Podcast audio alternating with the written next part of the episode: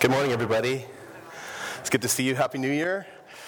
Um, my name is Nelson, and I just wanted to, as we get going this morning, offer a word about the community email for the six of you who read it this last week. Uh, that it says it's actually kind of bright headlines, so you might have even caught it if it was in your whatever they call that in your email inbox when it's not really just okay that part it's the first thing in it. it says the work of the people sunday right so some of you who have been around for a while know that this particular sunday in january has traditionally been a time when we create a kind of collective sermon together. And that's just not happening today. So I'm sorry to be the bearer of perhaps different news or bad news. And some of you, again, most of you probably didn't even occur to you that that was going on today.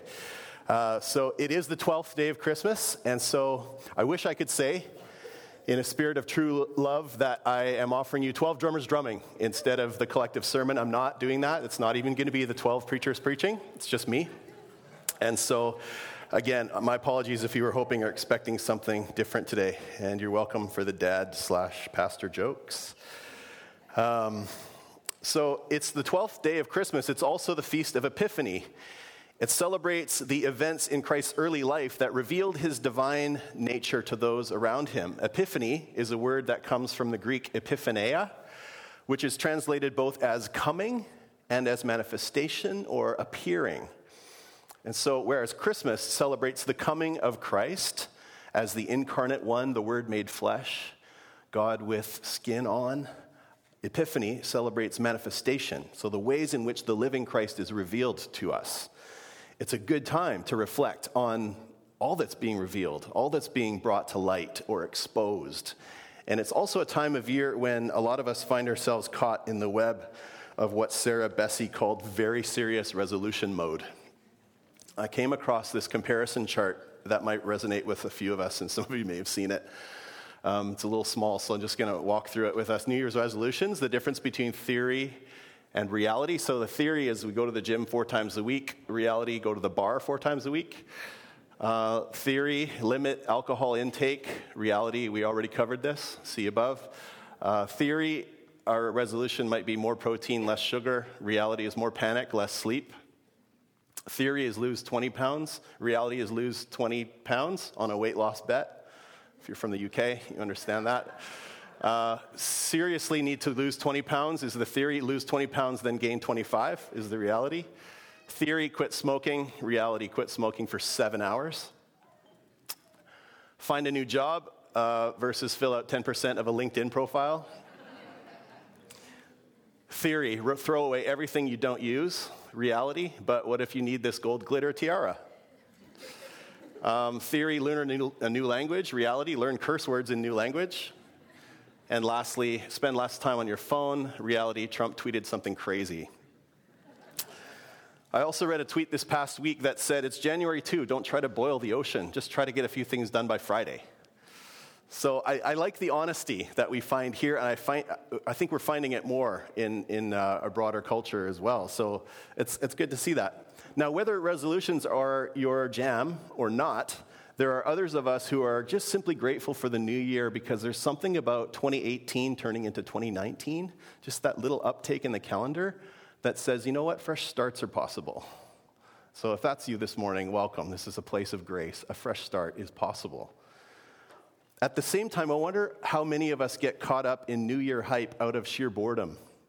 We long for something new or novel or something original or different. We long for something like this, just something to change because we're told it's lame to be content with the same old.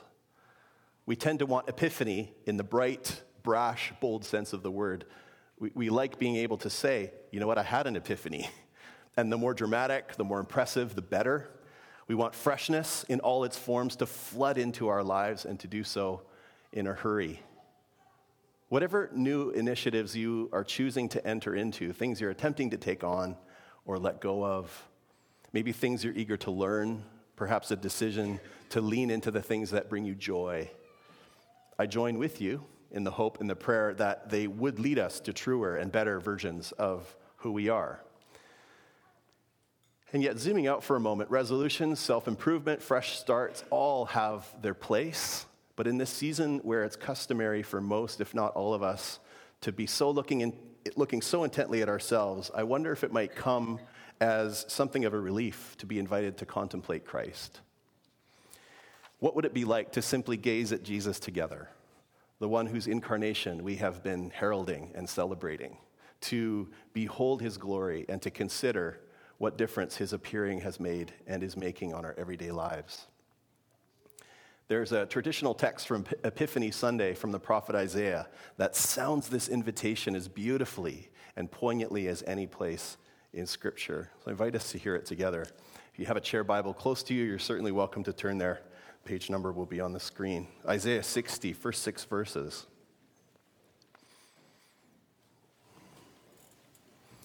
Arise, shine, for your light has come, and the glory of the Lord rises upon you. See, darkness covers the earth, and thick darkness is over the peoples. But the Lord rises upon you, and his glory appears over you. Nations will come to your light, and kings to the brightness of your dawn. Lift up your eyes and look about you. All assemble and come to you. Your sons come from afar, and your daughters are carried on the hip. Then you will look and be radiant. Your heart will throb and swell with joy. The wealth on the seas will be brought to you. To you, the riches of the nations will come. Herds of camels will cover your land, young camels of Midian and Ephah, and all from Sheba will come, bearing gold and incense and proclaiming the praise of the Lord. Love these images of seeing and lifting and looking, shining, appearing in brightness and radiance, and hearts swelling with joy. It's a picture of shalom.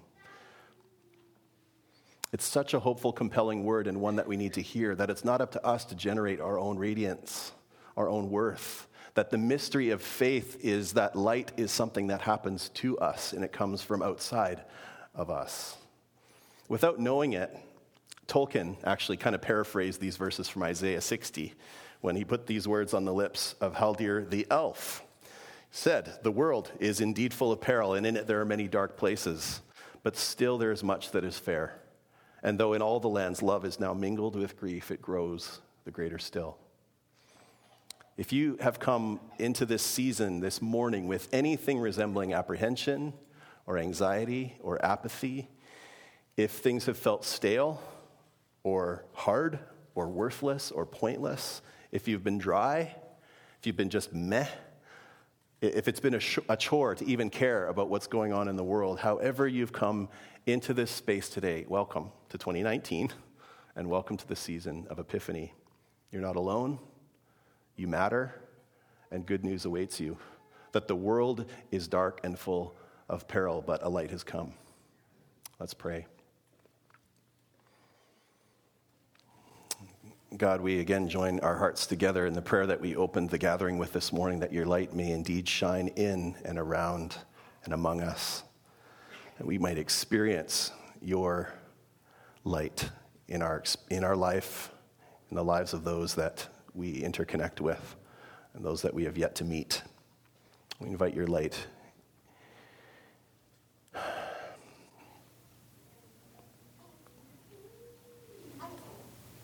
Fill us with your light, with your love, we pray in Jesus' name. Amen.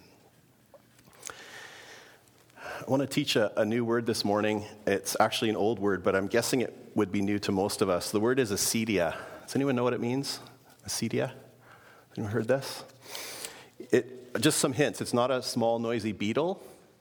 Uh, it's not a type of hops, and it's not a region on the west coast of uh, North America.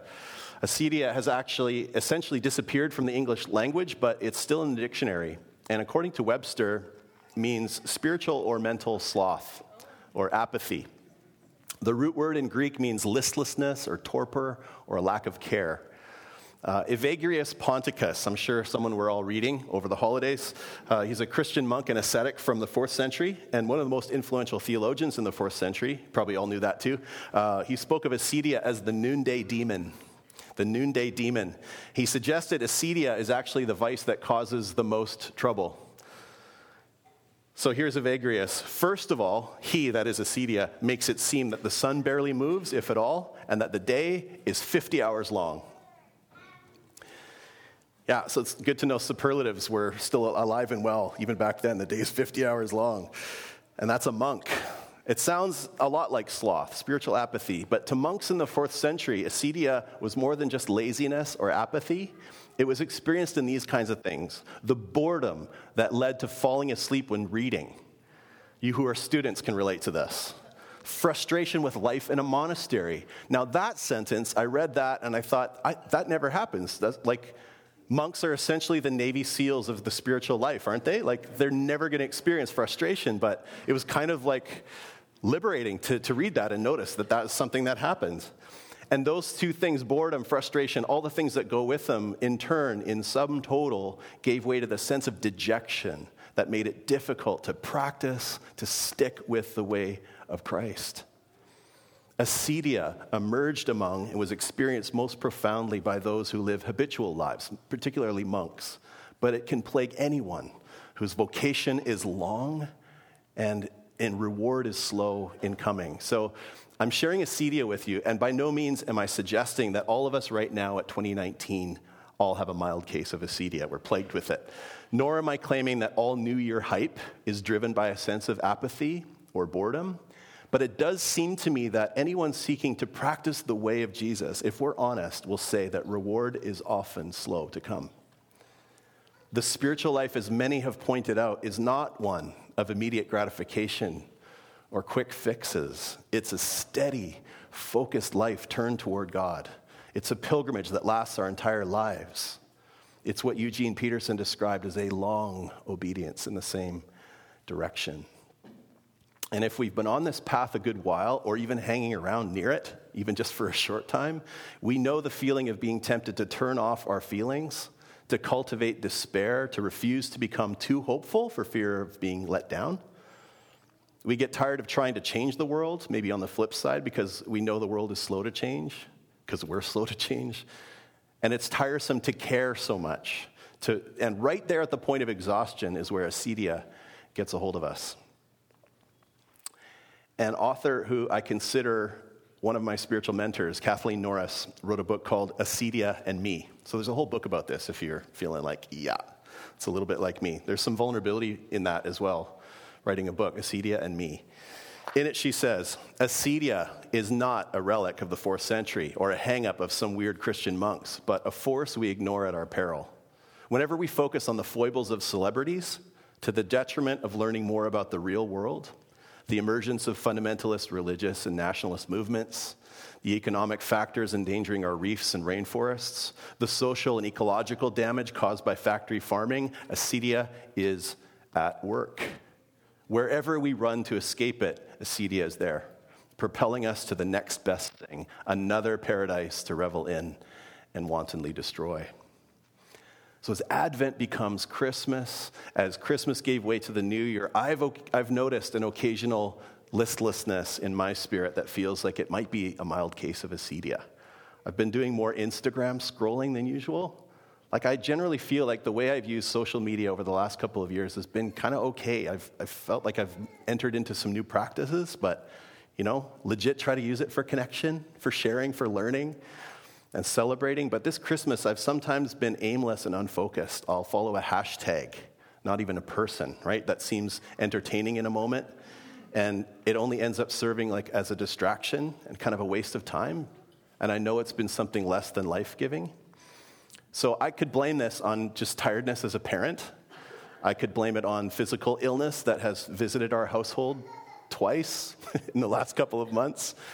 Uh, both could be factors. But now that Christmas is giving way to Epiphany and the stories, the remembrances of Jesus' early life are brought to my consciousness again, I've started wondering whether the sort of epiphany I've been chasing is the one I really need.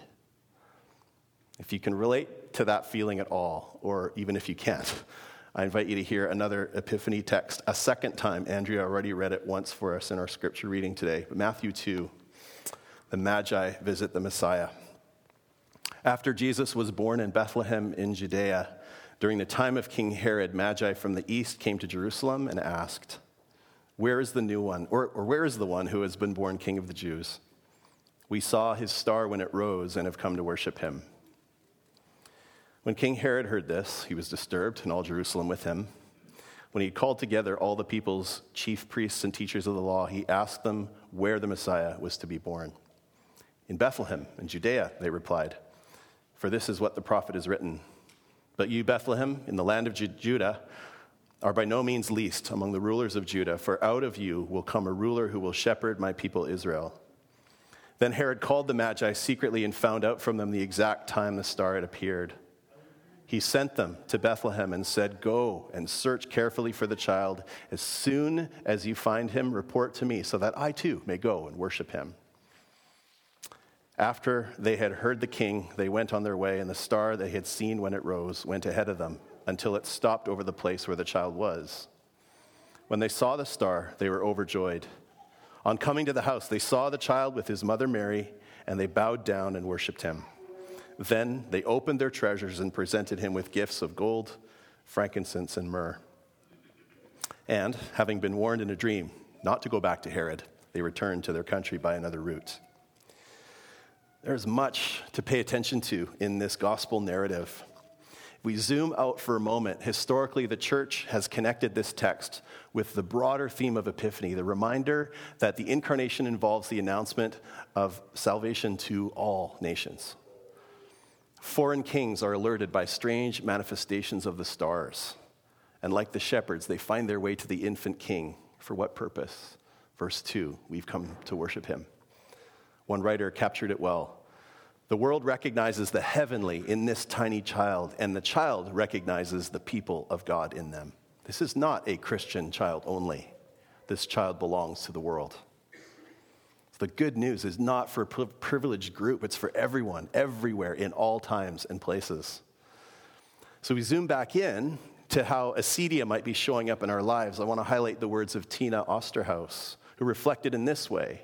She said, The wise men discovered inside their vocational life that the Star of David had risen and the king himself was born.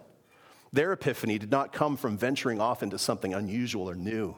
God met them right in the middle of their ordinary vocation. It was only after they discovered Jesus had been born that they set out to pay him homage. They did not journey to have their epiphany, they walked toward Jesus because of one. What if epiphanies of light and aha moments and bigger and better and newness and novelty are not what we truly need? The loudest voices never seem to stop shouting at us to go big or go home, to upscale as soon as possible, to seek new and more exciting thrills wherever we can and whatever they end up costing us. And as we give ourselves to these pursuits, we realize just how elusive and unattainable enough is. We always want more or feel we need to be more. So, I invite you with this image of royalty kneeling down at the manger of holy infancy. Think about this question for those, especially currently swimming in the waters of very serious resolution mode. What is my current relationship with more? What's my relationship with recognition, with achievement? And what if, as someone has suggested, Success is often the first step toward disaster. What if the idea of progress is often the enemy of actual progress? What do I mean by that? I want to share a story. Author Mark Manson said this I recently met a guy who, despite having a massively successful business, an awesome lifestyle, and a happy relationship, a great network of friends, told me with a straight face that he was thinking of hiring a coach to help him reach the next level. This is not a statement against coaches, by the way. When I asked him what this elusive next level was, he said he wasn't sure. That's why he needed a coach to point out his blind spots, show him what he's missing out on. Oh, I said. And then stood there awkwardly for a moment, gauging how brutally honest I was willing to be with someone I just met. This guy was very enthusiastic, clearly ready to spend a lot of money on whatever problem someone decided to tell him he had. But what if there's nothing to fix? I said. What do you mean? He asked. What if there is no next level? What if it's just an idea you made up in your head? What if you're already there and not only are you not recognizing it, but, but by constantly pursuing something more, you're preventing yourself from appreciating it and enjoying where you are now? He bristled a bit at my questions, and finally he said, I just feel like I need to always be improving myself, no matter what. And that, my friend, might actually be the problem. Manson goes on to talk about a famous concept in sports known as the disease of more. It was originally coined by Pat Riley. Anyone know Pat Riley? Significant, you basketball fans? A Hall of Fame coach. He's led six teams to NBA championships and won one as a player himself. Riley said the disease of more explains why teams who win championships are often ultimately dethroned, not by other better teams, but by forces within the organization itself. The players, like most people, want more. At first, the more was winning the championship. But once players have that championship, it's no longer enough. The more becomes other things more money, more TV commercials, more endorsements, accolades, more playing time, more plays called for them, more media attention. And as a result, what was once a cohesive group of hardworking men or women begins to fray. Egos get involved, Gatorade bottles are thrown, and the psychological composition of the team changes. What was once a perfect chemistry of bodies and minds becomes a toxic, atomized mess. Players feel entitled to ignore the small, unsexy tasks that actually win championships, believing they've earned the right not to do it anymore. And as a result, what was the most talented team ends up failing. Some psychologists refer to the endless chasing after pleasure or after more, the hedonic treadmill because those of us constantly striving for a better life end up expending a ton of effort only to end up in the same place. Now, some might be saying, does this mean there's no point in ever pursuing anything? Should we give up on resolutions, stop setting goals? Of course not. What it means is we need a bigger motivation in life than our own happiness. It means we have to be driven by something greater than ourselves. And if we don't give ourselves to a better story, we will keep running towards some idea of our own glory, our own self improvement, some vision of the good life, our perfect 10, and the result will be the feeling that we haven't moved an inch. Like we're in the exact same place. Or worse, we'll feel like Pat Riley's championship teams, slowly undermining a, what, what, got, what got us there in the beginning. Now, I don't know, again, if this is the burning question on everyone's heart this morning. Probably isn't. But however you've come into this new year or into this Sunday worship gathering, here is the invitation of Epiphany. Tina Osterhaus again. Acedia, spiritual apathy, knocks on our doors dressed up as boredom with the mundane and begs to be let inside. Despite our desire for it to be otherwise, the mature Christian life is in large part a life of tedium. It is one of stalwart, unflinching commitment to feel the groans of the earth, and despite the earth's long ache, we choose to bow our knees to the one and continue to hope in him for our redemption. Ah, does that sound like good news? I don't know. That Christian maturity involves heavy doses of tedium, that it involves a, a commitment to solidarity with the pain of the world, that it invites us into a daily posture of hopeful surrender to Christ and his unfailing and redeeming love? I hope it kind of does. Like, and maybe more than that, I pray that it sounds like liberation from another kind of drudgery. I pray we will all experience increasing freedom from the slow, toxic grind of chasing after more. What if 2019 became about taking a page out of the Magi playbook and exchanging the worship of more for the worship of the infant king. One opportunity to be intentional about this would be to join us Thursday evening at Soma for a night of worship and prayer. It's a chance to start the year by focusing on Christ, making space for Him in our lives. Now, our journey isn't about walking hundreds of miles to kneel and worship the Christ child in the place He was born. Instead, most of us are on an interior journey one that's about the movement from apathy, however it shows up in your life, to the true worship of Jesus. So, in the midst of whatever noise you're experiencing, hear the invitation into Epiphany this morning. As the wise men followed the stars in order to worship the one who hung the stars, we're invited to this inner pathway to throw off everything that ensnares, everything that entangles, and to kneel before the King of our hearts. We're going to have a few moments here of just silent reflection. And as we consider our response to Jesus, I'll offer a few questions that might help guide you. So we'll take a good few minutes for this. Uh, and after that, we're going to come to the table together. So let's be still. And again, I invite you to be both honest and compassionate with yourself of however you've arrived into this space today. And let's just consider a few questions together that might guide our response.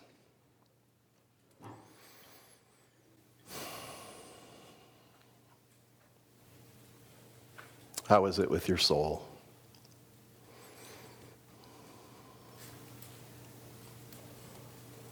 Where does acedia show up in your life?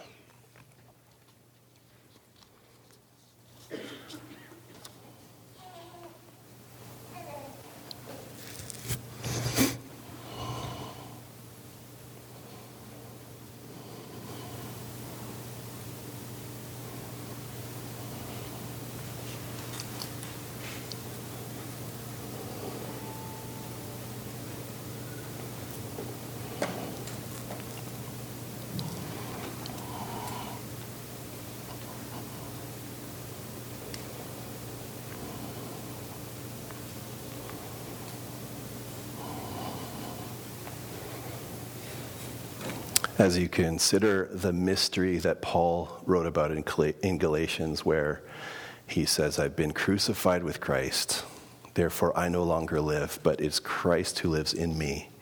As you consider this mystery of Christ in you,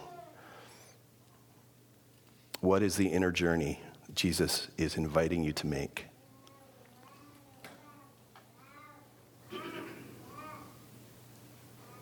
What change in motivation? Is the Spirit of Christ desiring for you?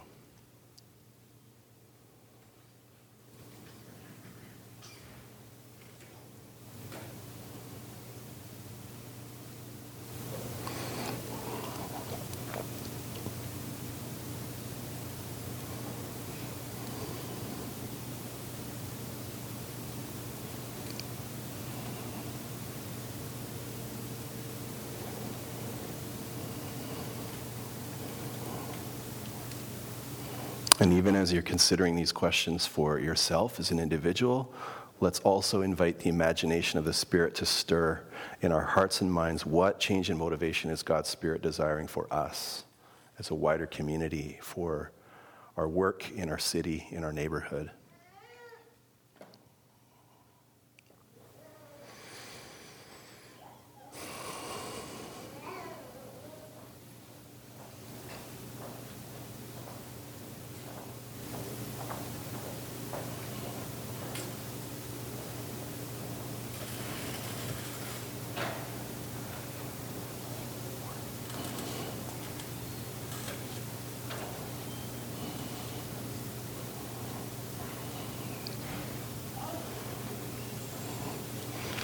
I want you to think about the presence of Christ and reflect on Christ's presence in your work life.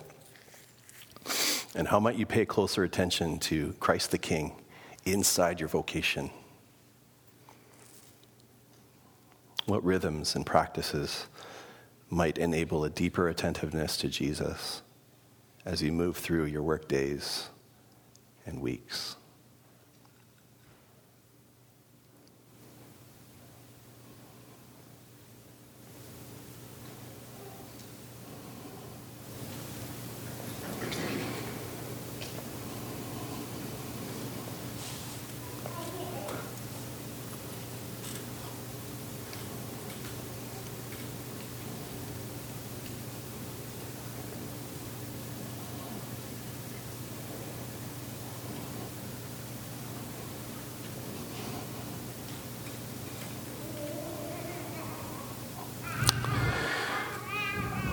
What prayer is emerging in you for 2019.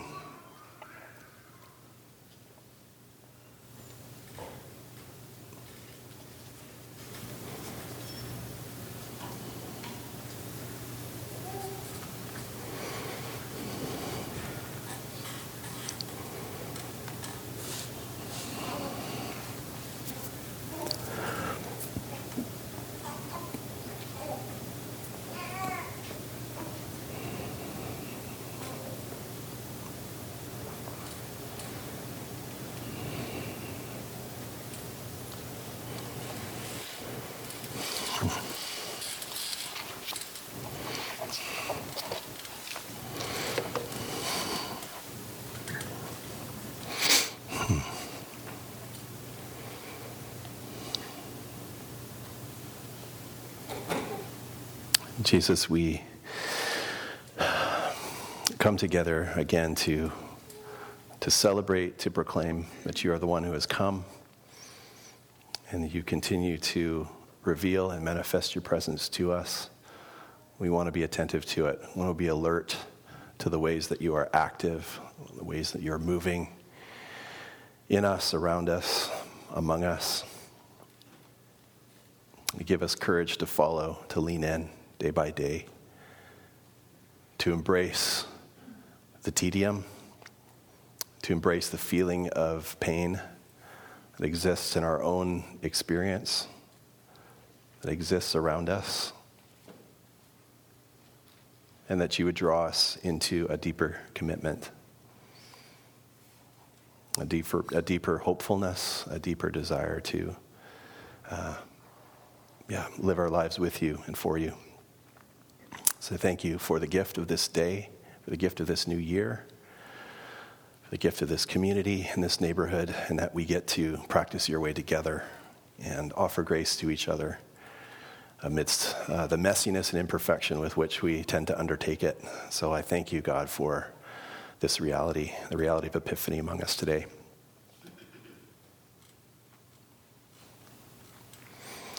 And as we come to the table and celebrate the, the Christ event and Christ's uh, presence with us in bread and wine, I invite us to um, respond in the, uh, the litany that we often pray together most weeks around the table. Please respond with the bold text. The gospel is the good news that God our Father, the Creator, out of his great love for us,